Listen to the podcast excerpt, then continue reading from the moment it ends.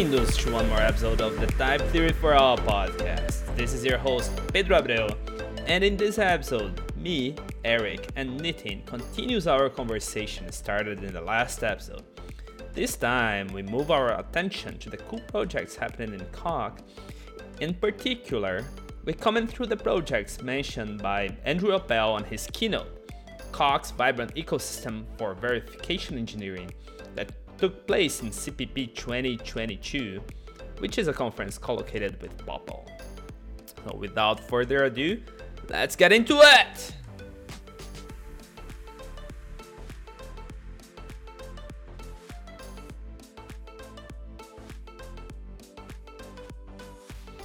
So, because Andrew Appel actually had a, a talk about about a bunch of cool stuff happening in Coq that I actually wanted I would, I would like to to talk about this stuff with you guys. Um, I don't know, maybe we, dis- we we can come up with some interesting discussion and and see what are why does Andrew Appel thinks Coq is such a vibrant vibrant ecosystem for verif- verification engineering. I, I'll I'll say uh, I, I, see one of the, the tools listed on this is uh, Iris, which yes. used, I guess uh, there were a lot of Popl talks which used Iris as sort of like a like a building ground for extending like different separation logics in different directions, um, like, like concurrent separation logics and stuff like this. So let's um, take a step back. So Iris implements separation logic, uh, a separation logic framework, if I understand correctly, for Coq, right? Now, the question, my question for taking a step back is, why separation logic interesting? Oh, I mean, I think I, I don't know if this is correct, but I thought like the idea of Iris or the development came to like try to have some tool to mechanize proofs about like uh, you know proper memory usage in the style of Rust yes. and these yes. things. Yeah. So the main idea of separation logic, if I understand correctly, it is this notion of of ownership, right? Like yeah. you can only use your resources once, or you you have to take ownership of that resource, which is kind of the main idea behind the type system of Rust. And then they built Rust Belt on top of Iris, if I remember correctly because of that, mm. right? Okay, gotcha. If if I understand correctly, I think. I think there were two separate things said there, though, because I, using your resource once is not the same thing as having ownership over your resource. I, I think they're like dual concepts. Can't you implement one in terms of the other? Can you implement uh, one in the ter- in terms of the other, though? I don't. I'm inclined to say I don't think so. One of them is linear types, and the other one is ownership types. Mm. Yeah. Yeah I, that's really out of my of my knowledge. Yeah. but okay yeah that's that's mm-hmm. good a, a, good thing to keep in, in mind. Thanks for bringing that up. So another another project that he he lists is well of course he would list it because he's the father i believe is vst verification software toolchain. You guys know what that's about. It's, it's a really cool project honestly. Actually no i have not i've not heard of this one so much. Right so the the verification software toolchain is a framework that translates. It's very similar to that thing that you were saying that they translate oh, C code to Isabelle. AutoCorres is yeah, yeah AutoCorres. Yeah, but this one is for Coq. Oh, interesting. Gotcha. So gotcha. Gotcha. They they they get a subset of C, which they call Clight. I don't remember on the top of my head um, what they left they leave out of C, but it seems to me that it's it's almost everything it's in the Clight. Mm-hmm. And then they translate they not only translate it to Coq, but also they provide a really nice framework in a sep- separation logic or uh, I think Hoare separation logic style oh. for reasoning about your C code. And then they provide a bunch of automation t- tactics to automate things for you. That's amazing. nice. I, I don't believe that AutoCorres is. I think it just listens to a Hoare a Hoare a, a, regular Hoare logic. I don't think there's a separation logic component to that. Yeah, yeah which yeah, would yeah. be which would be quite nice. yeah, yeah, yeah, exactly. So it's it's it's. I, I don't know if it's that's the right name, separation Hoare logic, what I want to say is that there is a separation logic, and and you use that in your in a, in a horse style, right? In the sense of preconditions and postconditions, because that's how you reason about imperative code. To be honest, I think that's really ugly, but it's how you reason about imperative code, and imperative code is ugly. So that's me. That's my hot take yeah. for the episode. yeah, there's there's one in AutoCorres where you just apply the weakest precondition tactic and it blows away all the triples and all you're left with is uh, a couple proof obligations that look like normal tac cox like goals that must uh, be really neat in, in isabelle though because everything is so automated right yeah yeah yeah yeah and the yeah basically all you you lift it in AutoCorres maybe you might have to adjust some like precondition postcondition then you just blow it all away with weakest precondition then you're left with the meat of what you need to prove Mm-hmm, mm-hmm. So he also mentioned seL4. But seL4 is not Coq, is it? Hmm, I'm confused now. I don't know. Maybe they've. I don't know if they've like ported some of that too. Maybe maybe he was you know like giving a, a, a broader framework, like talking about in a broader sense, not only coq in the in this part here because I, I didn't watch the talk. So, anyways, he also talks about CertiKOS, which is I think it's Stanford project where they're verifying a really uh, big chunks of a an OS.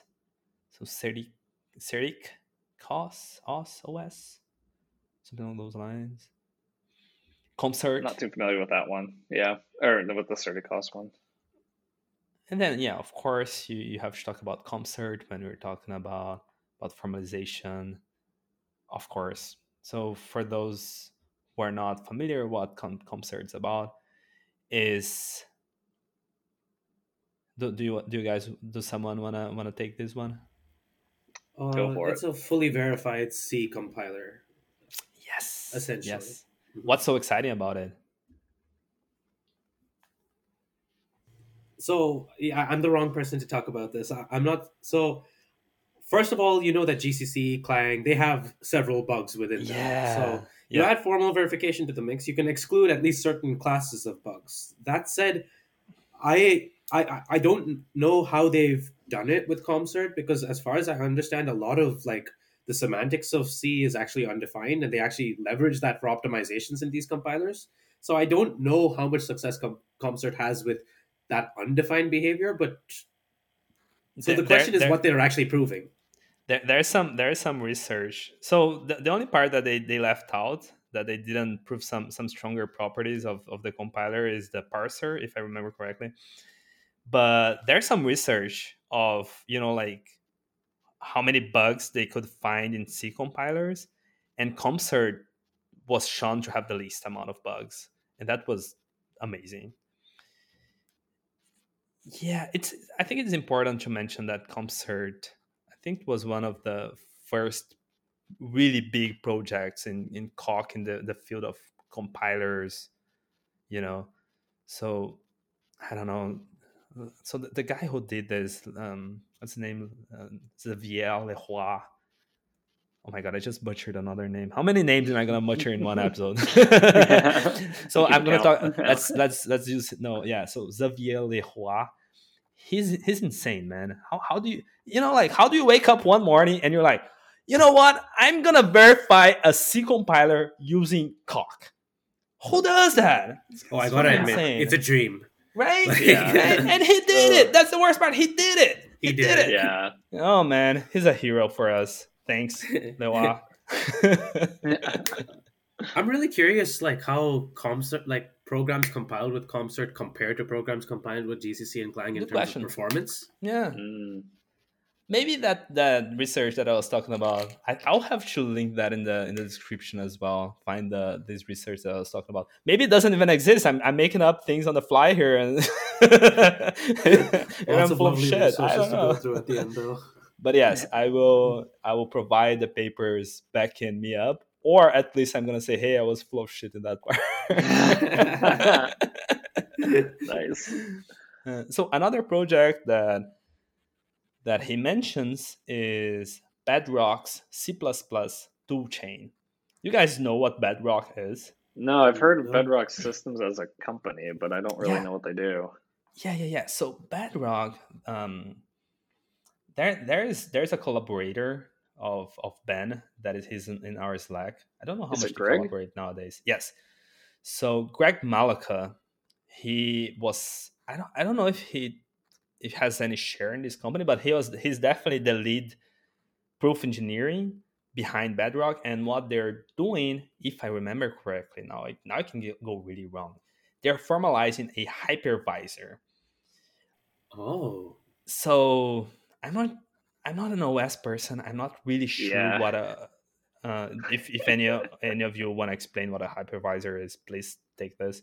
Right. So a hypervisor, well, I'm not an expert either, but a hypervisor is just essentially a system to help run operating systems while logged into your current system. Like it's like VirtualBox, VMware. Those are hypervisors. What's the what's the difference between? Yeah. Uh, sorry, the difference between, between what? A hypervisor yeah, and a a box that you said. Uh, Virtual oh, VirtualBox yeah, and VirtualBox. Uh, VirtualBox and VMware are examples of hypervisors. Ah, Hyper V by Microsoft. Yeah.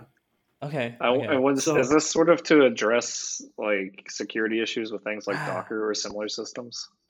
Uh, so think, for it, for Bedrock, what they're doing, they're actually doing that for what's the word? Autonomous cars.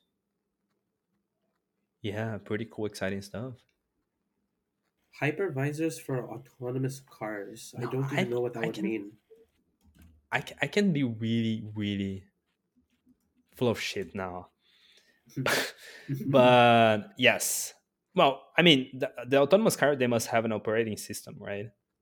So this hypervisor piece is kind of like a piece, an important piece of the operating system to make sure that things are going to behave properly, right? Something along those lines. I'm beginning to wonder if hypervisor is being used in a different context here. Like it might be the same thing, but I.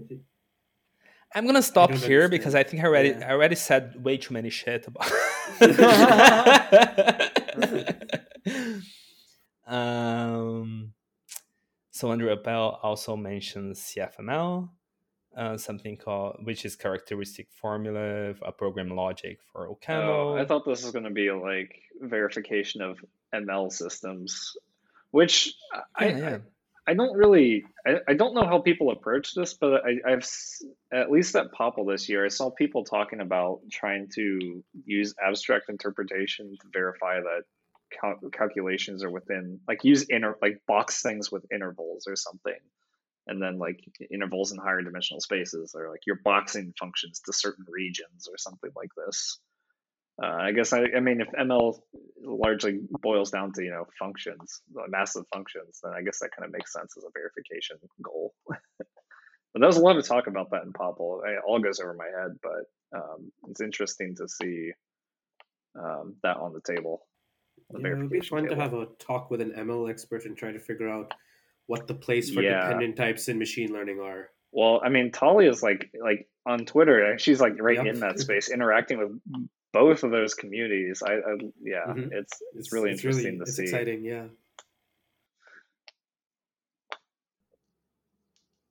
Well, the next the next project that he mentions is RefinedC. This is this was uh, this one was definitely a new one for me. I never heard about this one, but apparently it's refinement types and separation logic implemented with Iris. So, I'm wait. So for the refinement types part, is this like refinement types in the program that you're verifying, or you get refinement, or do you have some notion of like refinements that you're being able to use when you're verifying something? Like as in as in to say uh, do you have um, are you verifying a language with refinement types and separation logic or do you have refinement types available for you in verification that's a really good question that i don't know yeah like i'm yeah, not sure like, another open question is I, i'm curious how this differs from uh, Ranjit Jhala's work on liquid effects in C-like languages. That would also be. Isn't yeah. liquid types kind of like? That's the Haskell notion of refinement types, I believe. Right, but he also has something on liquid effects for Ooh, languages oh. which are closer to imperative languages. And I'm curious what the distinction between this and that would be. Yeah. I don't I don't know. I, I like also Scala has a uh, some like Scala stainless, I believe is what it's called. I, but that seems to follow more of like the liquid Haskell doctrine. I don't know if that has anything from this liquid effects notion. I don't. Do you know who publishes in that space? I've I've not heard of that before. I'm not. I'm not super sure. No. Liquid effects was the. Yeah, liquid effects. It was liquid effects. Maybe Niki Vazou has some stuff there. Well, Google tells oh, me okay. it's uh, lotion, so I don't think I got the right. uh, deterministic parallelism via liquid effects. Oh, okay. I think, I think, I think the name of the paper has answered my question already. Deterministic parallelism via liquid effects. okay. Okay. Huh. Wow. Damn. Okay, moving on. And then so all of this was tools for verifying imperative programs. That's that was the last one. And then the, the next umbrella he puts here is tools for verifying software in general. And he mentions this one tool being developed in MIT, I believe, called Koika. Man, yes. is this, is this actually... Koika is the effect language, right? Yes, it's MIT It's a core language for rule-based hardware design. Oh, never so, mind. What was I yes, confusing with? Yeah, well, they are they are building a design language inspired by BlueStack BlueSpec system Verilog. And I don't know. I think it, it feels to me that this is kind of a used to be Kami at some point. I don't know. I know Kami was very similar to this to this idea. Maybe they're different projects altogether, but I'm curious to know what this is because uh, what we're we're uh, one of our hardware verification things we're using um, something called Rewire, which is you're able to sort of specify your uh, RTL language in Haskell and it'll synthesize to VHDL or something like this. Wow, wire? rewire. Rewire. It uses something called a reactive resumption monad to sort of model um, circuit effects.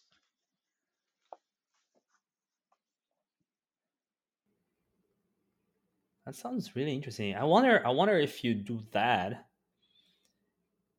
Wow. I wonder if you do that. You come up with all your language in that, and then I don't know. You use some tool like called Haskell, you know, like to to put it in Coq and reason about your code.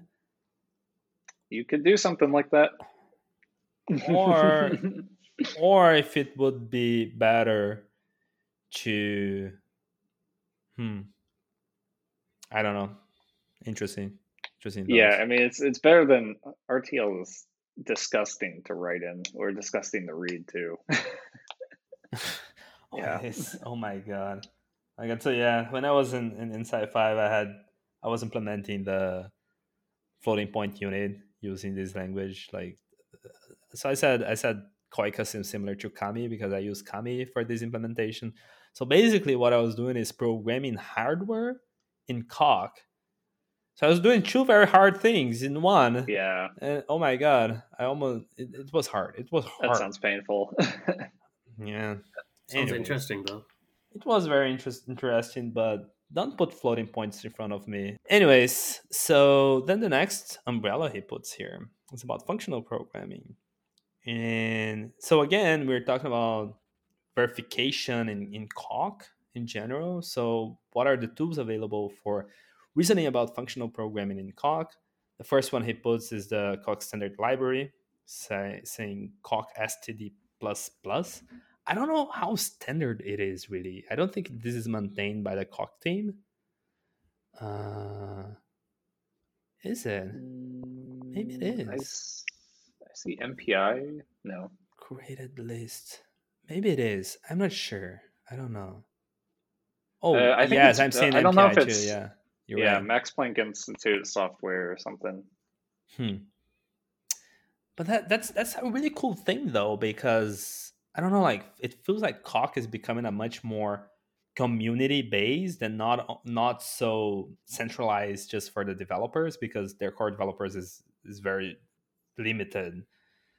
And as the community is starting to take charge you know of developing stuff and maintaining cool stuff there's actually there's there is another really interesting project um, that call anyways they're they're they're trying to have the curated list of of important bigger projects in Coq so in order to get maintainers to actually keep these projects alive even though Coq is still evolving so every interaction interaction like every new release of Coq there is someone that's going to go through and make sure that things is still working and not breaking and come up with a new release of this library. And that's an amazing amazing stuff going on in our community. So if you i have i have to look at the at the name of this it's a github project where they list everything and, and the people who's actually in charge of maintaining the code so if you if you are a Coq user and you want to volunteer yourself that would be amazing an amazing amazing thing to do i on one one actually real quick note on community is uh, I think it, it's like in a week from now that um, there's a new proof assistance stack exchange is launching in beta. Oh yeah, like February. Yeah. Oh, so it should be it should be bring together folks from all the various uh, Theorem improvement communities to yell about why their proof assistant is dumb and also you know how to do things. So but what's what's the idea of this Theorem improver or of this of this new stack exchange? Because i think it's for both implementers in the community and folks trying to learn these things. Uh, like i mean if you're a mathematician who wants to like i mean go from like lean to maybe something like Coq or whatever there's not you know you kind of want to have someone like either with you to like you know tell you the difference or some things or like give you know lo- help you locate resources stuff like that um, it's a place for us to hang out you know in a sense of yeah. get putting all these these people with different backgrounds together but with the same goal yeah. which is reasoning about theorem is it Theorem improvers what's the name yeah i think i think it's like Theorem Provers stack exchange. I think it's also to solve the problem where you have a whole bunch of things like um, uh, you have a whole bunch of things like people asking about formalized proof in like stack the mathematics stack exchange or theoretic computer science stack exchange or you have people asking like pr- more programming related Coq problems in like software exchange. It, it's just finding a place to you know you know aggregate all of these into one spot where it actually fits yeah that that one is is really cool yeah that would be awesome yeah, I think uh, should be like yeah beta in about um, uh, I think it's February eighth. Yep. Nice. Uh, eighth, right? The eighth. So next week, next Monday. Yeah. We're in here, February. I'll post it. I'll post it in our little chat here, and then we can. There's a oh link yeah, too. gotcha. Yes, I'll. I have to put this in the notes of the podcast so that I remember to. Put Area Fifty One Stack Exchange. yeah, this is yeah. There's staging zone, so you like you have to yeah. propose and meet a certain threshold so that the, the people would be like, okay, we'll make you this community or like on our on our site here. Cute. yeah, yeah yep. that's funny. So coming back to the projects that we can use in Coq in order to verify formally verify functional programming stuff. You also have the foundational cryptography framework. I have no idea what that is. Huh, this next one has a has a funny name. It's called FOCQ fuck you. Yeah. F F O C Q F O C Q. Yeah. And they their formalization of floating point stuff used by CompCert. Hey, your favorite. well, as long as it's not hardware. Yeah. no, yeah, yeah. It's no. Keep it away from me. yeah. Then we have Coq Reals, we have intervals. Oh, this interval is, is, is actually interesting it's a it's a project for reasoning about bounds for approximation errors. Yeah, I wonder. Yeah, if hmm. it's kind of like when you're dealing with, with floating points, then there are some approximation errors going on. So it's kind of like gotcha. to fill the gap between working with your formalization with reals, with is how your actually numbers work, and yeah. your implementations, which is actually floating points, right? So kind of trying to fill that gap, I believe. Yep. Which is important. It's really important. Uh, mathematical components. Did you guys ever ever work with with MathComp? No, but I'm wondering if um, I, I am I've been watching the London Lean seminar because I'm curious as that? to what mathematicians want to implement in MathLib and where their pain points are. I'm wondering if um, I don't know if Coq has an equivalent to sort of MathLib, like what what what's Lean is building. Well, it's just it's basically like a large hierarchy of algebraic structures. I think I think that's MathComp. Okay. Yeah. But the key thing about MathComp is that it not only formalizes a bunch of amazing mathematical stuff in, in, in it also kind of provides a bunch of tactics in order for you to better better reason about all this all this mathematical stuff. Does it involve um, uh, Pablo uh, Reed was mentioning that he was working on um, you know there are existing like mathematical solvers like Sage or Magma or something like this, um, but these are these are sort of for solving specific problems, not necessarily proving theorems. And uh, I don't know how much of that sort of tooling has entered the interactive theorem proving um, sort of community, whether as like an augmented way to I don't know solve certain like word problems in um, I don't know like it, it's really good at reasoning about uh, algebraic structures like solving problem like it's it'd be like adding an automated theorem prover I guess almost to Coq or something like that I don't know if folks have looked in that research um, what's the name of that again I, I, I don't really have a, a, good reference for you. I know Reed was talking about it at Popl, and oh, okay, okay. it was basically just saying, "Hey, what if you know we took Sage from you know something that's well used in the mathematics community, something they're comfortable with, and tried to add this to Coq in some way that makes sense." Uh, let me look at. I'll pull this up real quick. Uh, Open source mathematical software. Yeah, it, it just says Sage can perform various computations related to basic algebra and calculus. For example, finding solutions to equations, differentiation, integration, Laplace transforms, blah, blah, blah, blah, blah. But apparently, like for mathematicians who are uh, using tools, they're they're more likely to be using these basic algebra systems than Coq. Oh, do they? Yeah. How do how do you how do you prove things in that? That's... I don't think they're. Uh, it's not necessarily for proving per se. I think it's mostly well. It, it's not like an interactive theorem prover. It's more right. of a solver. Yeah. Right. So more of an automated theorem prover, we can say. Sort of. Is, is it yeah. even a solver? It seems. It seems to be. It says that it builds upon existing packages like NumPy, SciPy. So it seems to be more mathematical computations. Mm, just com- the mm. computation part. Maybe there was another one too. What's the Sage first? Uh, yeah, I'm looking at something called Sage Math.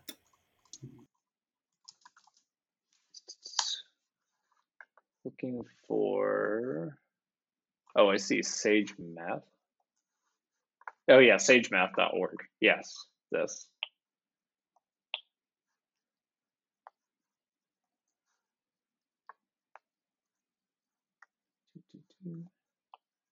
There was there was another one. It's not called Magma.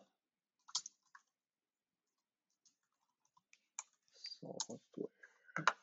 Or no, yes, Magma, computational algebra system. This is probably more of what I was thinking about. Uh, okay, mathemat- it provides mathematically rigorous environments for defining and working with structures such as rings, group fields, modules, algebra, schemes, curves, graphs, blah, blah, blah, blah, blah. So that's probably more of what I'm thinking. Magma also supports a number of database designs to aid computational research. Yep, and those of mathematics in areas of mathematics which are algebraic in nature. Is that one? Is that yeah. one developed in the University of Sydney by any chance? Uh, it says maths.uss use maybe usid.edu.au. Yes, yeah, that looks like yes, yeah. University of Sydney. Yeah. I was yeah. I was there. I had the chance to use that for our cryptography class.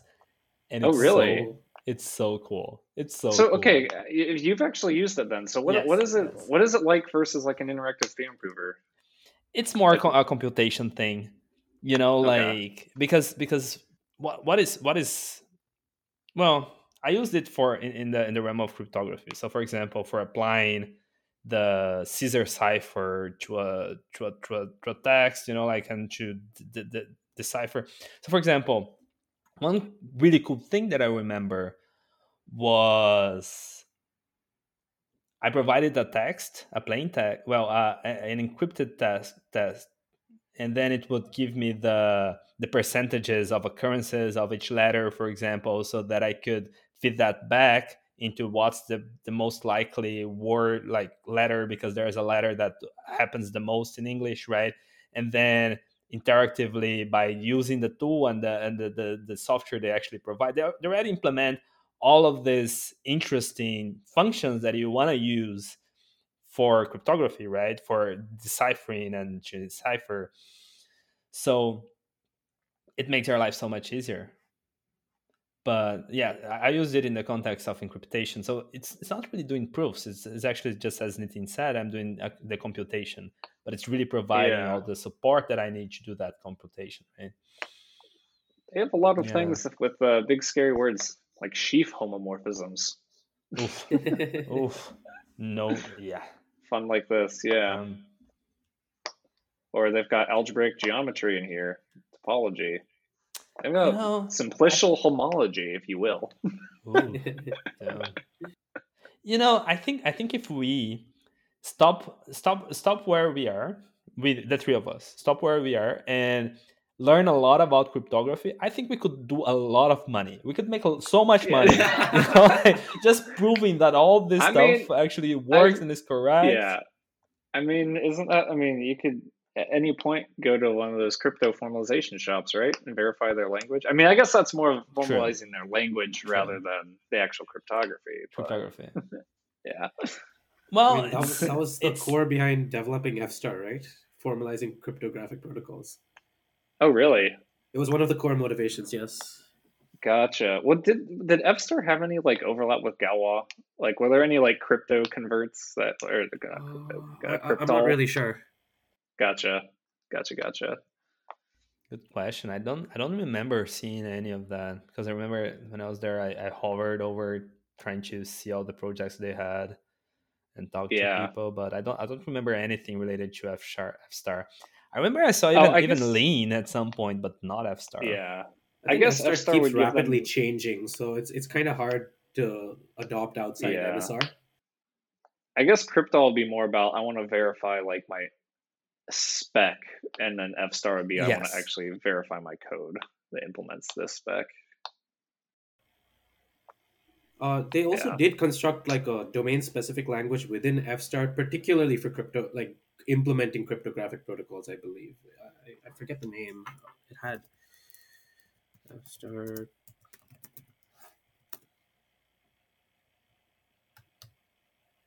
Yeah, I, I don't remember, but I'll, I'll probably send it to you after the talk, and like you can add it to the references, Pedro.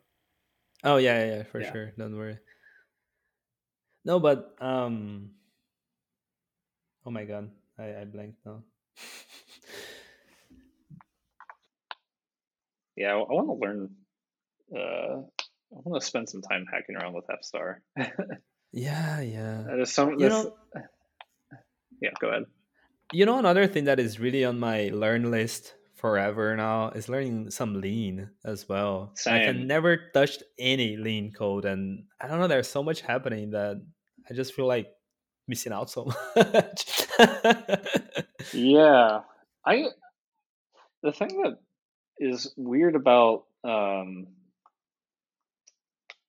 like the thing that's weird about like lean and its users from what i've seen is uh, this goes back to sort of the uh, the POPL workshop where it was like Kevin Buzzard and uh, Nicholas uh, from um, sorry, the Coq maintainer. Uh, I forget his last name. This begins with a, or ends with a T. Inria. Yeah. Anyway, sorry. Uh, it's a, like the lean community's um, willingness to just like give up on subject reduction. Ah, oh yeah, yeah, like, yeah. You, you watched you watched that discussion. What happened there?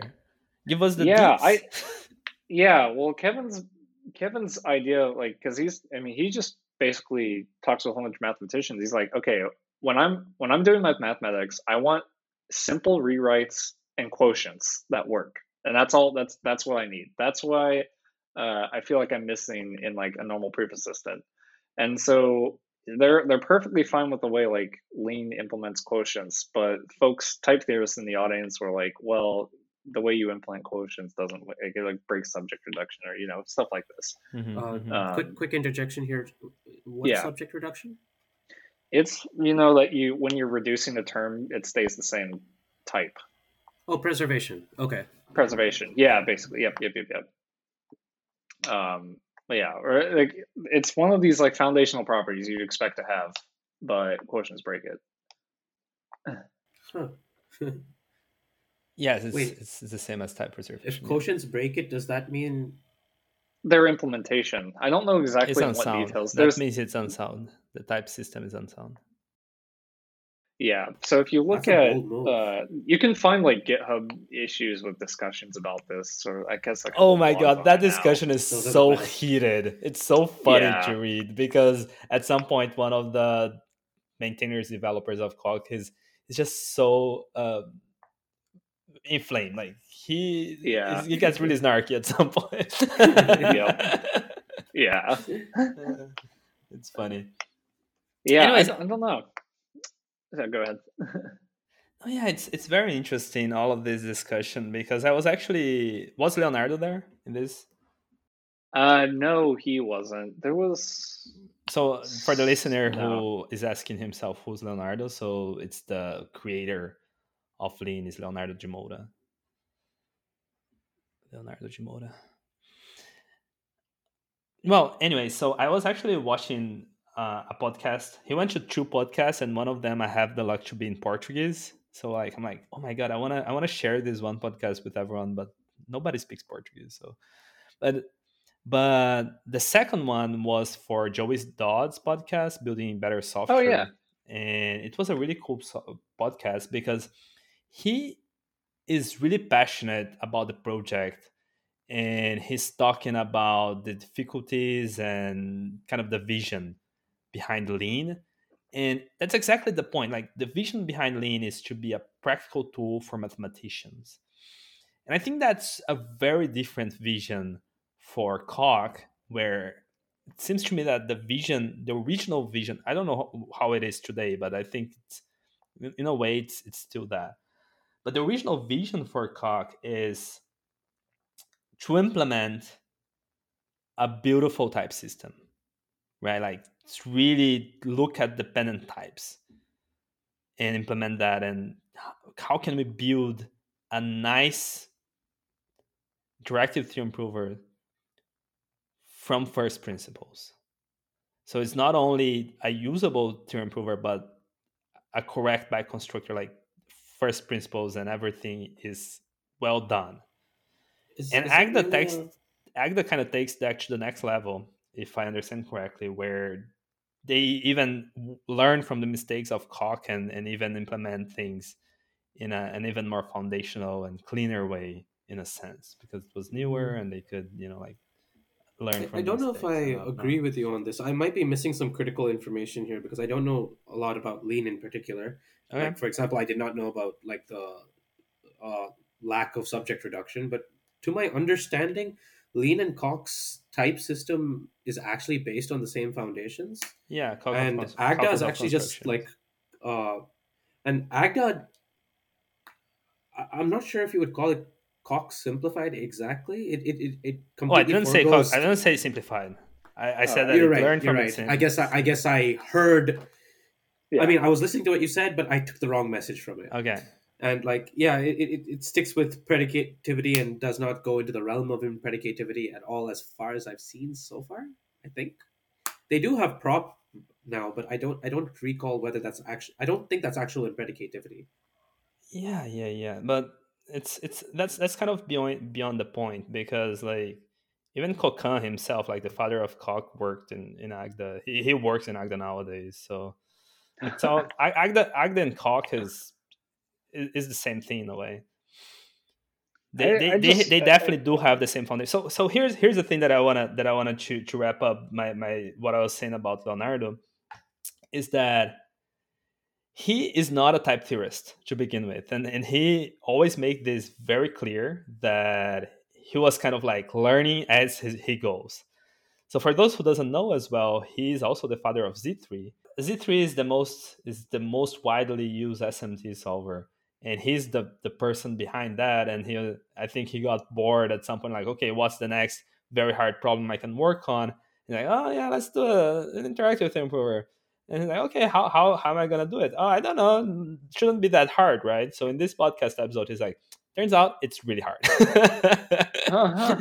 And he was kind of learning as he goes as well. That's why that's why he started from scratch for Lean 3, and that's why he's kind of starting from scratch for Lean 4 as I'm, well. Yeah, I'm curious how you just kind of dive into that. I mean, I feel like most most of us in PL research are like, all right, well, I'm gonna start with our simple type systems and build up, or like yeah, you know, yeah. encounter dependent yeah. types via like working on a. He wanted to do like apparently this. he wanted to do a, a, a very usable, good theorem prover that would be more usable than say Coq, but he had no idea how hard it was gonna be. So he, I don't know, he's just he and his team is just so extremely smart that he he just kept learning and learning from the mistakes and I don't know. I think in a way how lean is doing the stuff is kind of the future because I don't know from all I see and I read things are very well done but I don't I'm not I'm not really sure how this lack of you know for example breaking subject reduction like how much does this actually impact the language? Because I mean the mathematicians know, would largely not care. care in a way. So my question like is if you why why we as programming language people would care? Why, why does it care for us? Because I, I think we we're looking at them as like studying them as like a very advanced rewrite systems. We want to have like a very sound nice meta theory and know exactly what's going on versus the main point is just like give me something i can code my definitions in. I think the main point really is that if you if you leave that away then you have you, you will either have undefined behavior or you'll actually have you're actually going to have a bug somewhere. And if you have a bug somewhere what this means in a, in a proof is that your your proof compiles but it's wrong right? What does that mean for a flying plane with yeah. with formally verified software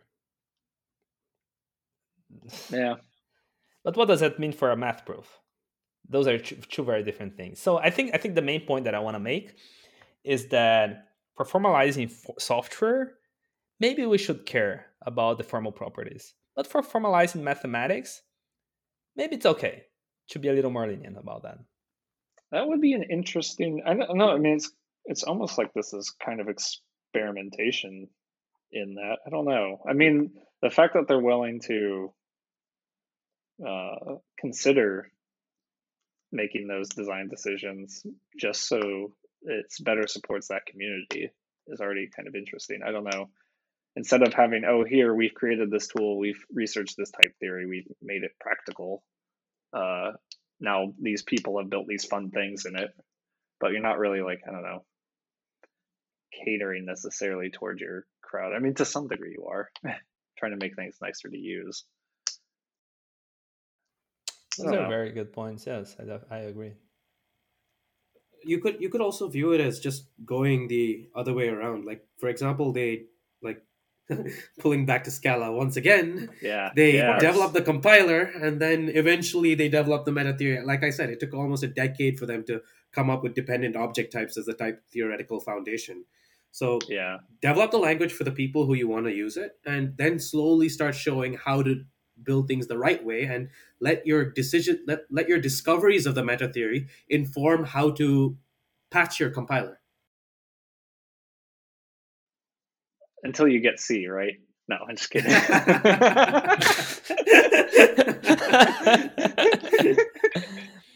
I don't know. I I'm not sure if I agree with that entirely because it's much easier to build something from right from first principles from the ground up than to have what if what if the whole foundation of your compiler is just just unsound just wrong? So in order to make a change in this foundation you literally have to change the whole language. Think it think of it this way. Maybe you come up with with the discovery later on in your meta theory that one of your constructors is badly like doesn't behave as you expected because of this type thing.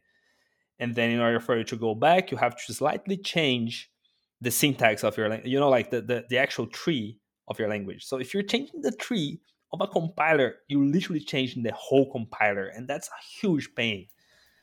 Hmm. so well sure you could could do like that but it, it would be so much rework it would be so much rework well, there there actually have been some changes which led to a lot of rework even in the Scala compiler. For for instance, at some point of time, it was actually possible to encode the SKI combinators within Scala's type language alone, which, as you nice. can see, would be a big problem. And now Why? nowadays that's not allowed anymore.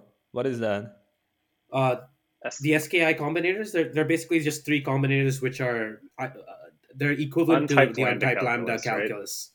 Yeah essentially you could you you could write a like you could write a small DSL within the type language for the untyped lambda calculus. So which, that means yeah. you can you can write omega, which is like lambda x yes. x x. Yes, okay, this was okay. this was a bug which was discovered in Scala two, and I, I believe they patched it in Scala three, or maybe in one of the later versions of Scala two. So yes, you are right. A lot of major compiler rewrites had to happen. So just just yeah. for for the listener to to follow it a little better, maybe uh, so if you can if you can write down simple type lambda calculus, it means that you you can have an unbounded recursion, right? So lambda x x x, it means you're applying a function to itself, and that never terminates. So you're building on non-termination, and that really breaks your type system. So what you're saying is that they found a bug where they could come up with non-termination, but but non-termination is is fine for a, a, Oh, in the type system. So non-termination type, type system. yeah. Be careful where you put that non Right, right, yeah. No, yeah. Your type system must be terminating. Your your your type checking must terminate. Yes. Very important. How are you gonna compile if it doesn't terminate? Yes. Okay. Speaking okay. of, I guess like type theories and constructing proof assistants out of them, uh, there was a paper in this POPL about observational type theory, and I think ah, yes. it might have come up in Ben's research group. Oh yeah, for one of the paper readings. Um, I don't, I don't think I've seen uh, or played with an, an, a nice implementation of an observational type theory to kind of get a hands-on feel for uh, what it's like to work in it. Have, either are you aware of an implementation? Uh, I think Epigram uses observational type theory, if I'm not mistaken. Oh, really? I, have never opened wrong. up Epigram. Yeah, I mean, I mean that would Conor McBride. McBride. Yeah. Yeah. like he himself laments on his webpage about how Epigram hasn't taken off.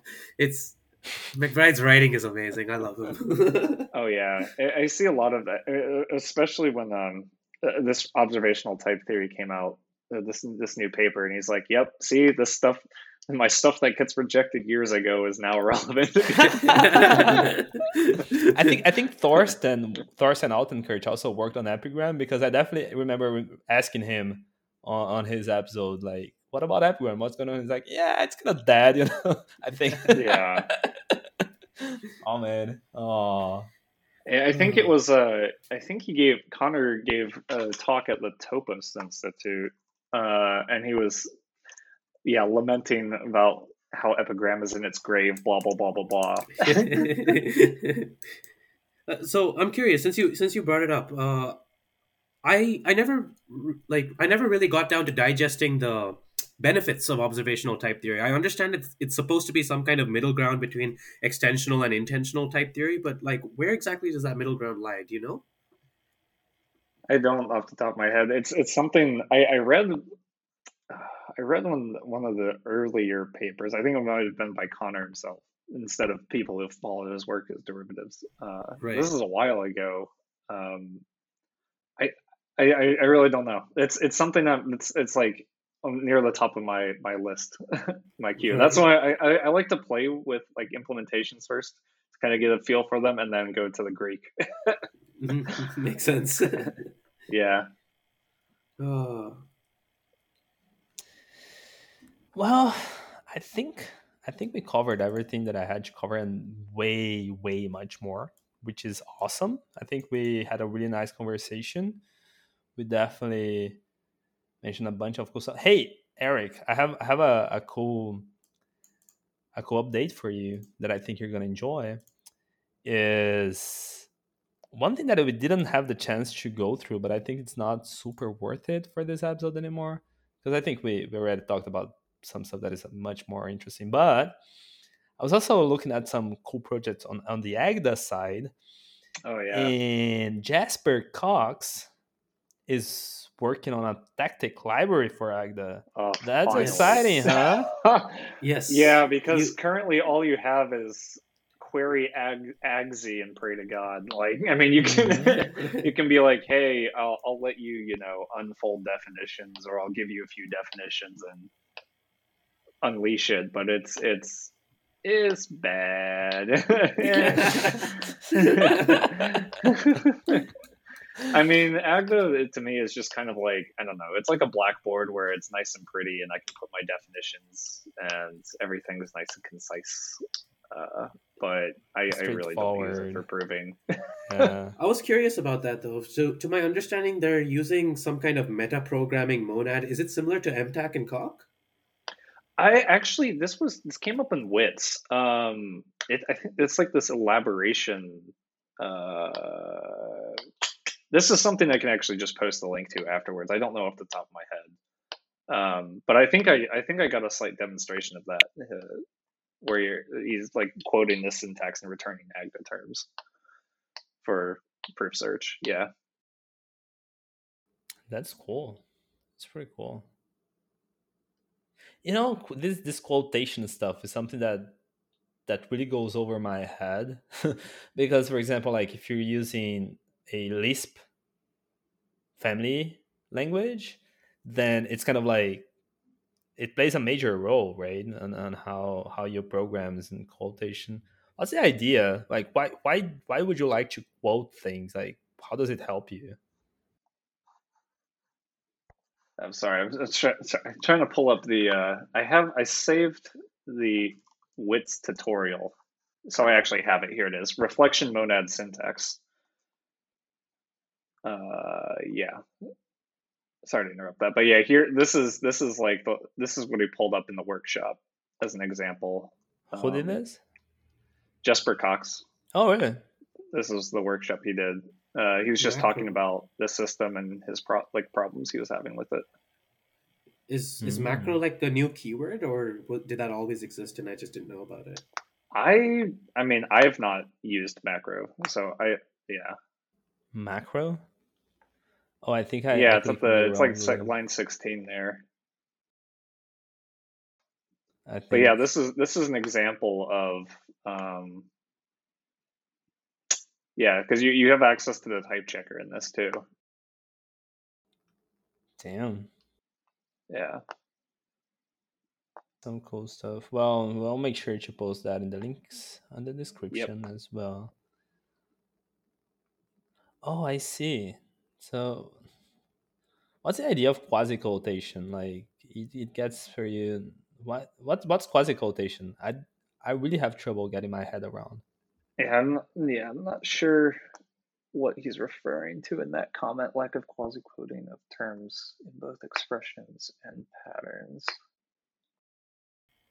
I mean, I think the original motivation for quotation in Lisp-based systems was to design like programs to for artificial intelligence and such, and but um, yeah i'm not super sure either this this is an open question for me as well like in what contexts would you choose to use quotation over other techniques Okay, so I think that's homework for all of us. Yep. What what what? well, I oh, think one other thing that I wanted to actually bring up because, like, mm. uh, I, I think I forgot yeah. to throw it on the list. Uh, have you guys been following the work on uh, the like the recent Idris work? No, Idris, no. yeah, yeah. Blood so, Bloodwine is out though, mm-hmm. right? Sorry, what's that? So Idris had a major new release that was supposed to be called Bloodwine. Oh, okay.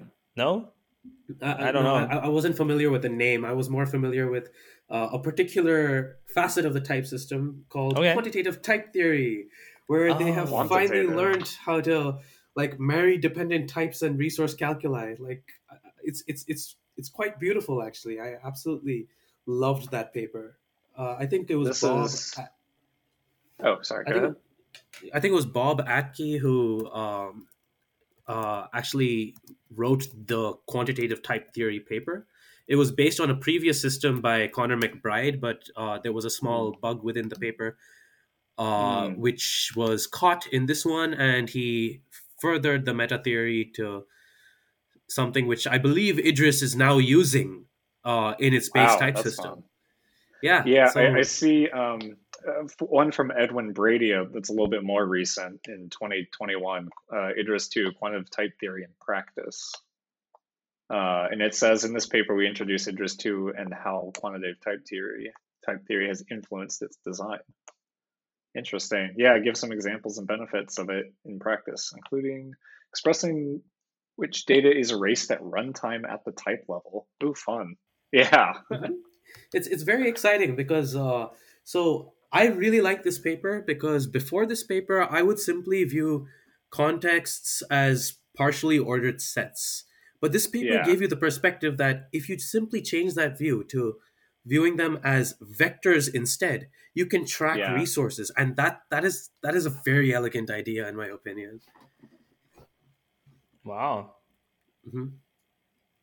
Wait, but hang, hang on. Uh, can can you say that again? So you see the the what so, as a vector? All right. So contexts typically, I the way I was like oh, viewing them when okay. I was trying to model them was sets containing like your variable and the type associated with it. But they're mm-hmm. also uh, ordered because of dependency, right? Yes, ordered because right. of dependent yeah. types. That's and, a telescope. Yeah. Just should be more precise. Yes, a telescope. And uh, quantitative type theory says let's also annotate all these variables with a quantity and suddenly you have a view of these contexts as vectors and this is an important view because uh, some of the typing rules require you to add con- like two different contexts together to combine the resources and such i like uh, nice. I guess it would get too technical if I went into the details, but it, it was a very pretty idea, and I really is it, it. Wait, is it more than getting rid of what is it? Exchange or weakening, like a substructural logic thing, like the, the, like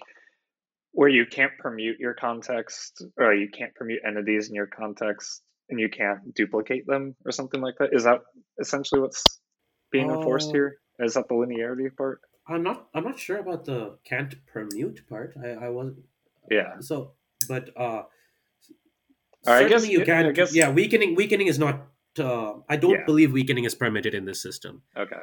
But and okay. uh i have a question. oh, also, yeah this this sounds similar to linear type system. How does it? Relate? Oh, it's very similar to linear type systems. So linear type systems are systems where uh, all the quantities are either one or many. Mm. You can annotate things as linear. Quantitative type systems ah. say they, they basically just extend the ring further. Right. You have and and you can I, I believe you can choose any ring for a quantitative type theory. Damn like if, if, if i'm not mistaken. I mean uh, we'll put in the comments of your video whether or not i'm bullshitting on this but i, I do believe that you can choose the ring. Uh, there was a proof assistant that was being developed at iisc in bangalore. I, I don't know too much about it but i've always wanted to dive into it because it sounded very interesting. It was this thing called proving grounds developed by a certain siddharth gajila i think. I might have butchered that name uh, it's it's it's it's very interesting. So it uses homotopy type theory in order to prove things. I believe there was also a component to it which was trying to do natural language processing on mathematics. which is wow. absolutely fascinating. Unfortunately, at the time that like I was in like at the time that I came across this, I was still an absolute noob when it comes to type theory and such. So I, but but I do hope to like go back there and try to actually digest what he's done over there. It, it looked fascinating. Yeah, I found it. Oh, interesting. I, yeah, I'm trying to get a better understand. Oh, they have some. I see a website and some tutorials. Proving ground. Semi-automated theorem proving. That sounds that sounds really cool. Cool stuff. Yeah, I, I, this is.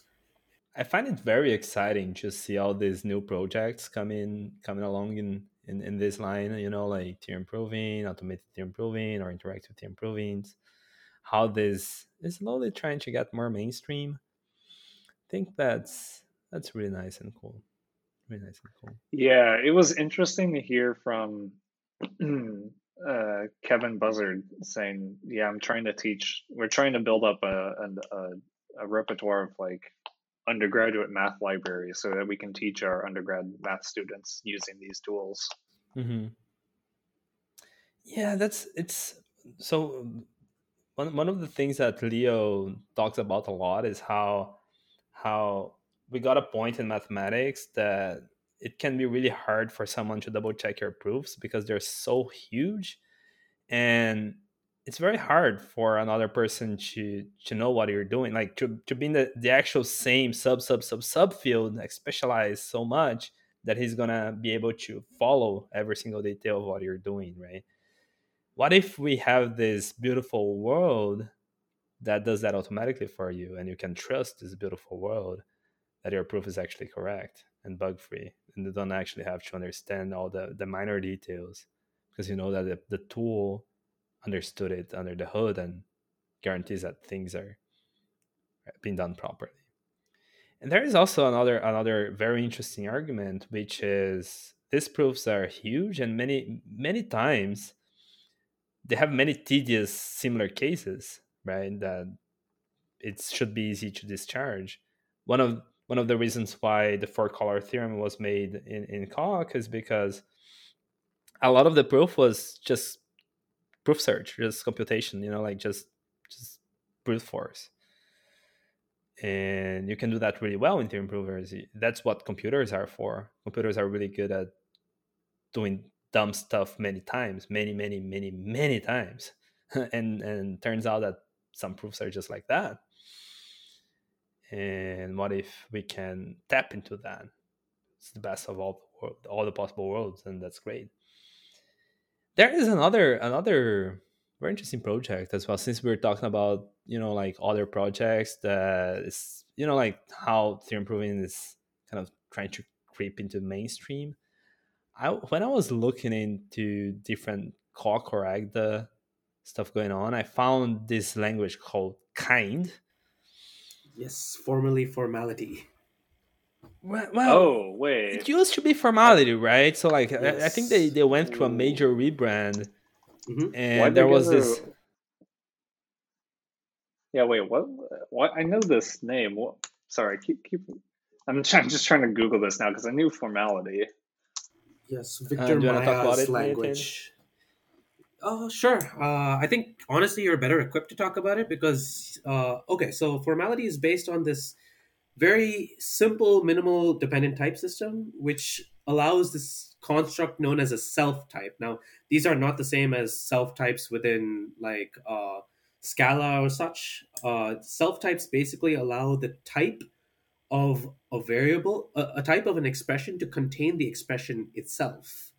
And apparently, with this very simple construct, you can actually do a lot of really powerful dependently typed things. And uh, Victor Maia developed the language, uh, which was once called formality, now it's called kind. He his goal was to create a minimalistic, pr- like proof assistant, which also runs blazingly fast.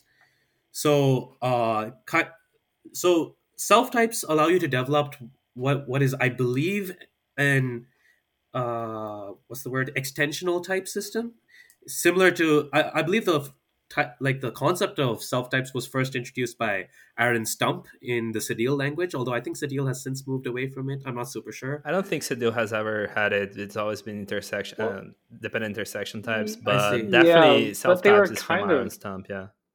Yeah, they were kind of like self types by being what is it, ex, not extensional, intrinsic, extrinsic or whatever mm-hmm. under that interpretation. Think, anyway. so I, I find it really fun to simply follow Victor Maia's like Medium page and just track his progress through this because you find a lot of really interesting tidbits in there. Like, uh, for example, he implements something within it known as uh, Lamping's optimal lambda calculus evaluation, uh, or or something of the sort, and I have not gone through that in detail yet, but there is a very interesting post which he has, which where he says that he has discovered that for some reason on particular algorithms, his uh, his his new language seems to have negative complexity, where you increase your input and it decreases the time in which it runs. And I have not understood it. I, I, do plan on going back there, but it's absolutely fascinating and like it's certainly something I want to look at. In, that's in, in now that's something. Now that's something. Yeah. Wow. Huh. That is but fun. you know, one thing, one mm-hmm. thing that that I don't know. Um, I've been I've been lurking and looking in, in formality that apparently it's now called kind. I'm, I'm not yes. sure if they're the same. Are are they? Uh, they seem to be. At least the type system seems to have so, um, remained intact. One thing, one thing that I don't quite understand is because if I remember correctly, the reason why Aaron moved away from self types is because he couldn't quite develop the metatheory for it to be sound.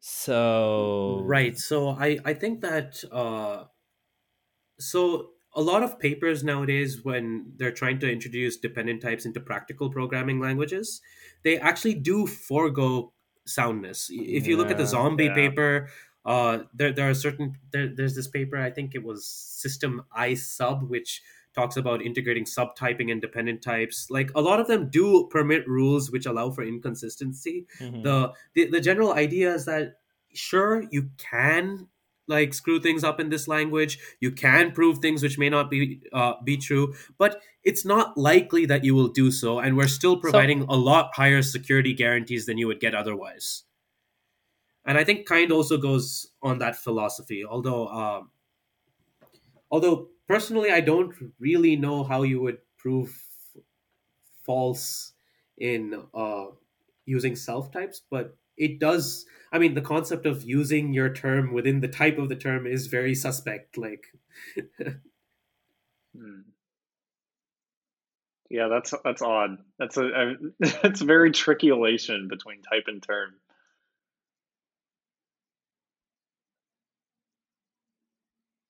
Though uh, you you mentioned that Aaron Stump said that self types are.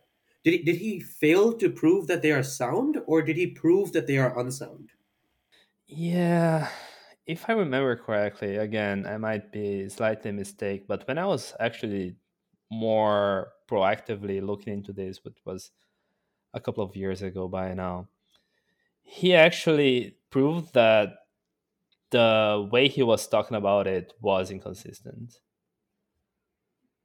So I think that the, the main the main idea is maybe there there are ways to patch it up, but Aaron himself decided to move directions and go to intersection types instead.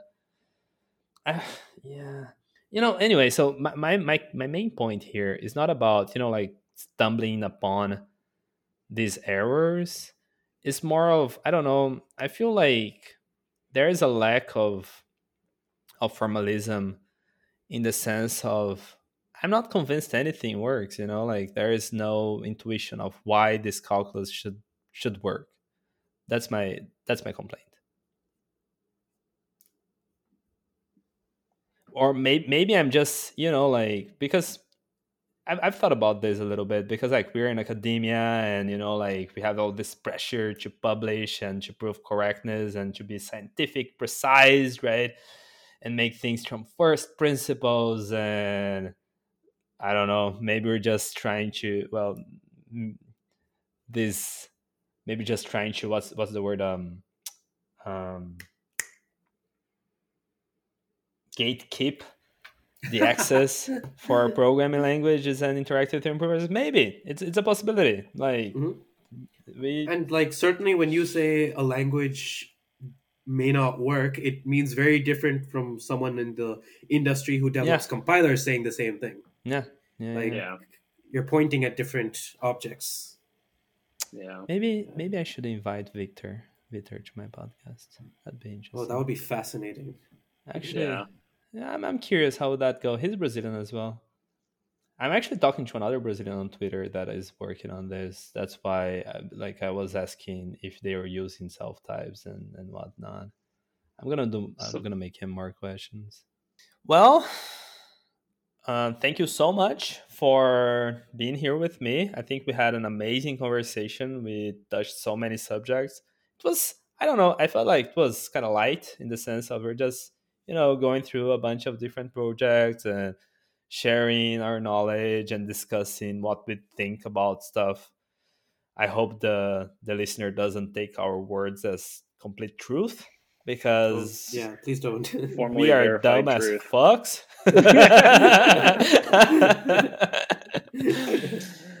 is there any final thoughts complaints or you know words in general you guys would like to share Thanks for having me. Yeah, I'd actually like to give uh, another shout out for. I'd like to give a shout out to the uh, the Topos Institute um, and their workshops on uh, polynomial functors. There, it's become like a really interesting and active research area for applied category theory, and that includes sort of the type theorists, the type theorists, and them representing like data types and stuff like this, but also like uh, the also using these tools like representative like systems and their behaviors like coalgebras and stuff like this. So they have uh, a, a seminar going on uh, it's called intercats. It's seminar on categorical interaction.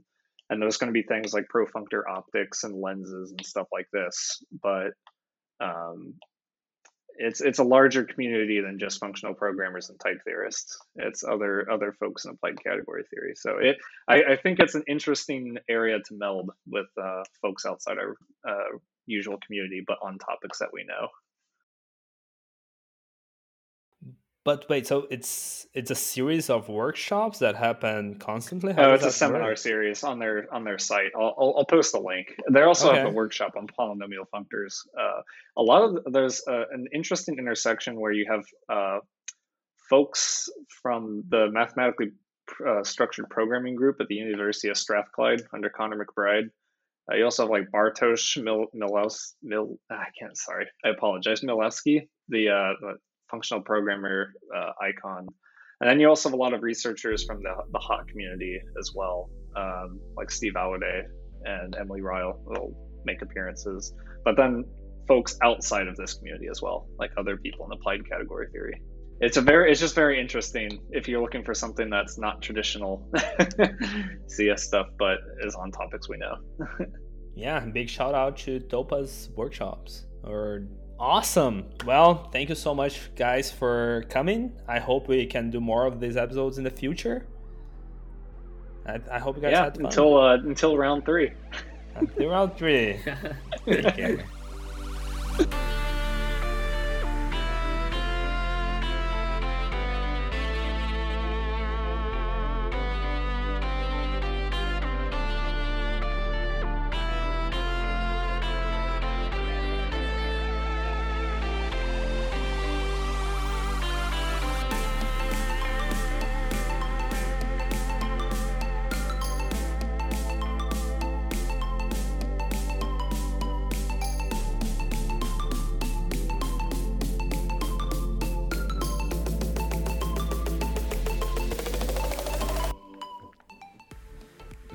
this episode was different than usual, but I hope you guys too enjoyed. But I want to know you guys' opinion. What are your favorite tools in Coq? What did you wish existed there? And why? Send us your thoughts in our website, typetheoryforall.com, or interact with us on Twitter at TT4All. And one more thing I'd like to share today is that I don't know if you guys saw this, but the Oregon Programming Languages Summer School has opened its applications. There, it gathers a bunch of really cool researchers in PL for a week or two to teach all the cool stuff happening in PL. And it doesn't really matter your expertise level because they usually cover subjects from the most introductory to the most novel in our field. It will happen from June 20th to July 2nd. If you think this is interesting, make sure to check their website and apply ASAP. You can find the link in our description. I think that's it for today, and I'll see you guys next time.